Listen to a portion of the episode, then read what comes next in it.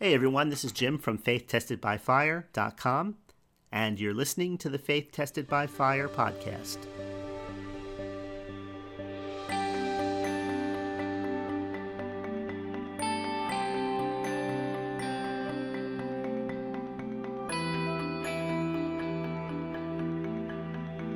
Okay, I'm back. I'm reading from John chapter 14, verse number 1. This is Jesus speaking. He says, Let not your heart be troubled. You believe in God, believe also in me. And then skipping ahead to the 27th verse, Jesus said, Peace I leave with you, my peace I give to you. Not as the world gives, give I to you. Let not your heart be troubled, neither let it be afraid. So, a troubled heart leads to a fearful heart, and the Bible says that God hasn't given us the spirit of fear. The interesting thing is, is that the it, the the natural mindset today is a troubled mindset, and I totally understand why. Because the news is a constant barrage of uh, evil reports talking about um, lack and and and violence, and not only what's happening now, but what's on the near horizon. I remember the time leading up to the year 2000 when the news reports were just filled with um, bad, evil reports, as as it says in the Old Testament, an evil report about how all of the computers were going to crash around the world when the clock struck midnight, because of the way everything was programmed at the time. There was no such thing as making a smooth crossover from 1999 to the year 2000, and that the machines would not be and computers would not be able to um, cope with that because of, of the old programming language and everything would just seize up and stop working. So, um, you all know if you, if you're you've been around since then, right? You already know that that didn't happen. Matter of fact, Jesus put it this way when he talked about the end.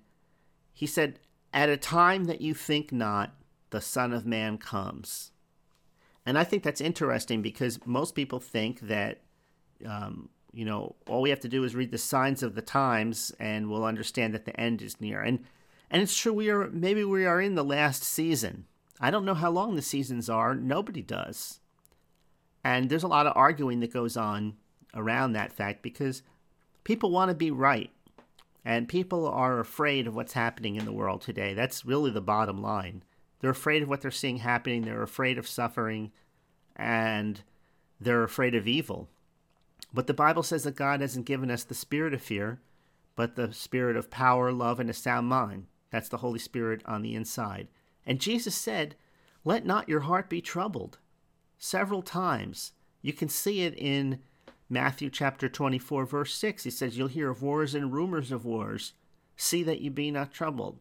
So you may think, well, what that may be just referring to the wars that were happening in the lifetime of those people.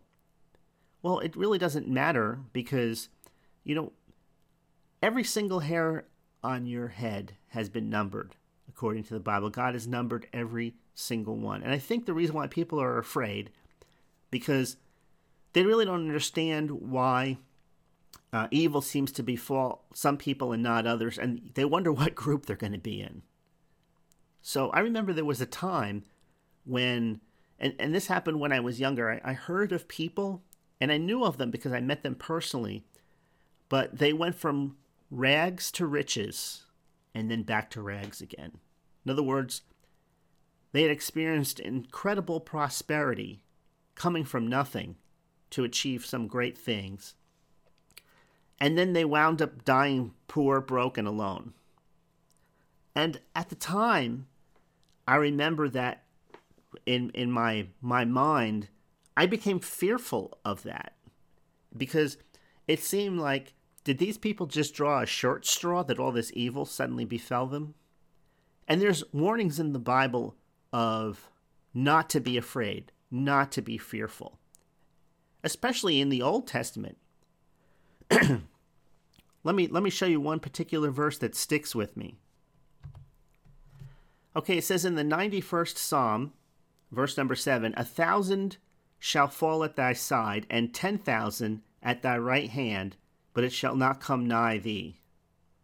And you can see other verses that basically say the same thing that evil shall not befall you. But then again, on the other side, we know of people who it evil does befall them and bad things happen seemingly to really good people. And over the years, I've looked into this quite a bit. And the conclusion that I finally came to is that um, each of us, at the end of the day, will stand before the Lord and answer for the things that we did in our own life. Uh, maybe we'll be rewarded for our specific faith in situations, and maybe we will not be rewarded because we allowed doubt, fear, and unbelief to affect our decision making process. But at the end of the day, Jesus made this comment when Peter asked what would befall the Apostle John, John, the brother of James, when the book of John, the Gospel of John, was concluded. Because Jesus said that when he was young, Peter went wherever he wanted to go. But when he would become old, somebody would bind him and take him where he didn't want to go. And later in the book of Peter, Peter said that soon he would be putting off his tent. In other words, he would be leaving this earthly life, the body, because of what Jesus had shown him, and he would be going into the heavenly world. And we know that, uh, according to uh, tradition, Peter was martyred shortly after that. And we hear things like that, and we, we find it difficult to reconcile scriptures of protection with events like that, both in the Bible and our contemporary examples that we see. So when we see a thousand may fall at thy side and ten thousand at thy right hand, but it shall not come nigh thee, we wonder, well, how does that work when we see Christian people being martyred? Does it is it kind of like a some people get this and some people don't? So when that question was asked, when Peter asked Jesus, okay, this is what's going to happen to me, basically, he was saying, well, what's going to happen to him? Jesus replied, What is it to you if he lives until I return? You follow me. So, what Jesus in essence was saying is stop worrying yourself about the experiences that others have who are following me, and you yourself you focus on me and you follow me. And that's really the answer that I believe he would give us if he was standing right in front of us today. If you ask the question, uh, Lord, why did why didn't Uncle John receive his healing, but uh, Aunt Martha did when they were praying and believing? Does God simply have more favor on some people than He has on others? Well, according to the Bible, God is no respecter of persons. And I look at it like this Jesus says, No one takes my life from me, but I lay it down. And we're in Christ today. He's the head and we're the body. And I believe that if you asked Peter, in, when you get to heaven, about this situation, he will say, You know what? He chose to lay his life down, it wasn't taken from him. And these original uh, disciples, you have to remember, like it says in Revelation 12 11, it says they loved not their lives unto the death. In other words, they weren't trying to live forever. They weren't trying to, quote unquote, escape physical death. They knew that to be with the Lord, like, like Paul said, was far better than to be here on the earth. And so their goals and their what the thing that drove them wasn't being able to have a, a successful business. It wasn't, uh, you know, to build a big ministry. It wasn't to get their latest book out there. It was to see people saved, healed, and delivered from one day to the next and do accomplish the mission that God put them here to do. They looked at their lives like a soldier being enlisted in an army. They were here to fight a war. And you know, just like soldiers in real life, they're here for a season and then that's it. They're sent back home. So they're here to fight, and their commander determines when it's time for that for that period of service to come to a conclusion. I'm talking about soldiers in the middle of, of battle. You know, sometimes um, I recently saw a, a documentary about a soldier, and he was in the Iraq um, area for quite a few different tours, and they were trying to help this particular village, but there were enemy factions in the village that didn't want the help, and they wanted to basically take over that particular village. And a lot of people died, a lot of good people that were just trying to help.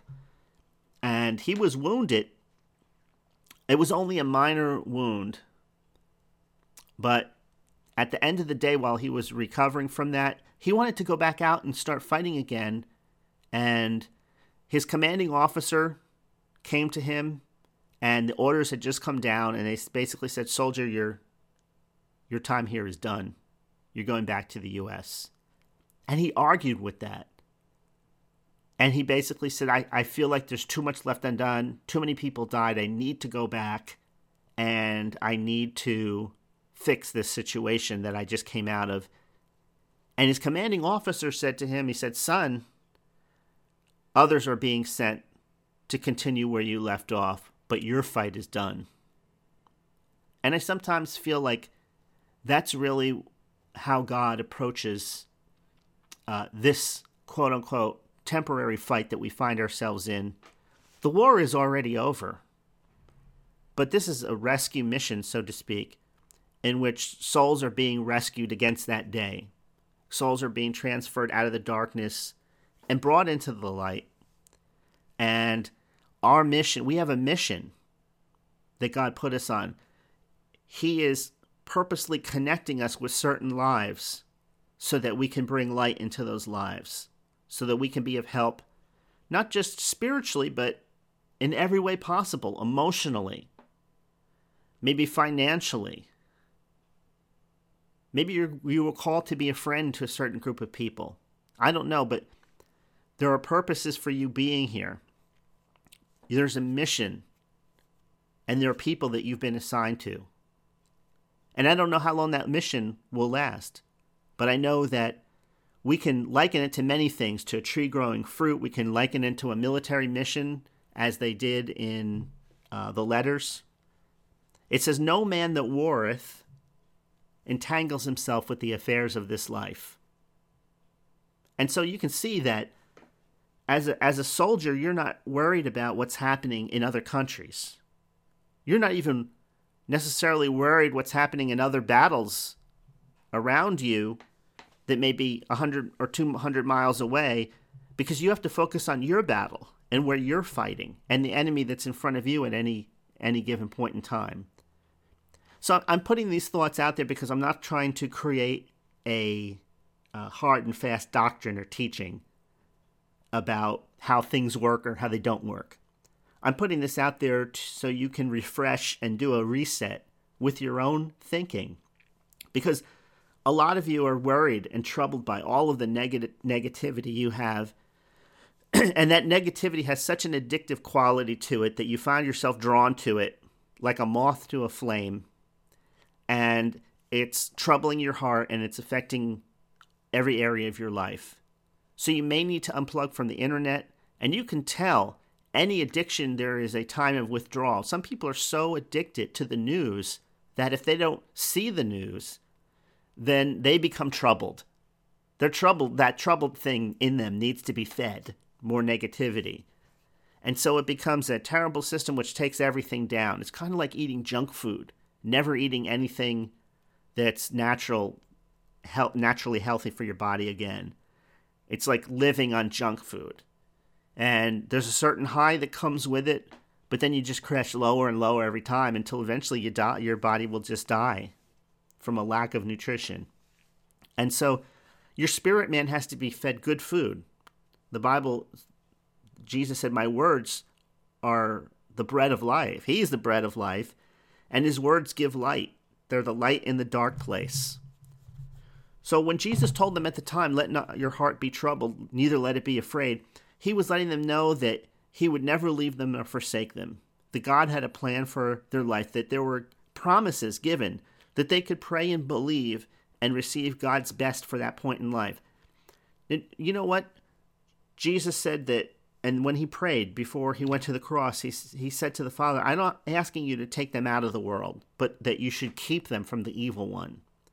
And so when we believe, when we have faith in God's protection, when we have faith in God's guidance, we come into agreement with what Jesus said I pray that you keep them from the evil one. And that doesn't mean that we never experience test trials or tribulation. What it means is those things don't insert themselves into our hearts and destroy us. Those things don't cripple our faith. Those things don't cause us to throw up our hands in discouragement and just walk away from it all. So I just encourage you to take a look at what you're investing your time in listening to, seeing with your eyes, hearing with your ears, and absorbing, and the effect that it has on you. Is your heart troubled? Is fear starting to enter in? Well, then you know that you have to unplug yourself from some of these things, most of these things, because you can't keep, excuse me, exposing yourself to them day after day after day after day and expect good things to happen in your heart, in your life. Because the heart is the center of everything. That's why Jesus said to above all, you have to guard your heart. So, one of the, some of the things I've been doing in my personal life is I've disconnected not 100%, but with increasing regularity from what's happening in the news because the news is like a like a vicious roller coaster. One day it's up, one day it's down. I've tried to disconnect myself from people's opinion pieces and you know, I used to find myself addicted to other people's opinions. Especially people that I admired their opinion and I had somewhat a little bit of faith in their insight. I've even disconnected from that because at the end of the day, I'm not following them. I'm following God. Right? I'm trying to do the best that I can do with the tools that I have today. I'm not trying to forecast into what may happen tomorrow. Sometimes I'll actually project a worst case scenario. And then I would ask myself, would God help me if it came to that? Not would God allow it to get to that, because then that questions that brings up questions that really don't have any good answers. I just say if I was in this position, would God help me get out of that position? And the answer is always yes. God will never leave you, God will never forsake you. So I choose to hang on to scriptures like Psalm 91 7. A thousand may fall at thy side, ten thousand at thy right hand, but it shall not come nigh to thee. Another translation puts it this way If a thousand fall at your side or ten thousand at your right hand, it will not overcome you. Another translation says it will not come, it will not reach you. Okay, so that's all I really have for you today. Thank you for listening. And again, if you've never signed up for the update list, go ahead and go to www.faithtestedbyfire.com sign up for the update list there. And this is Jim. Uh, thanks for being with me today, and I'll see you next week.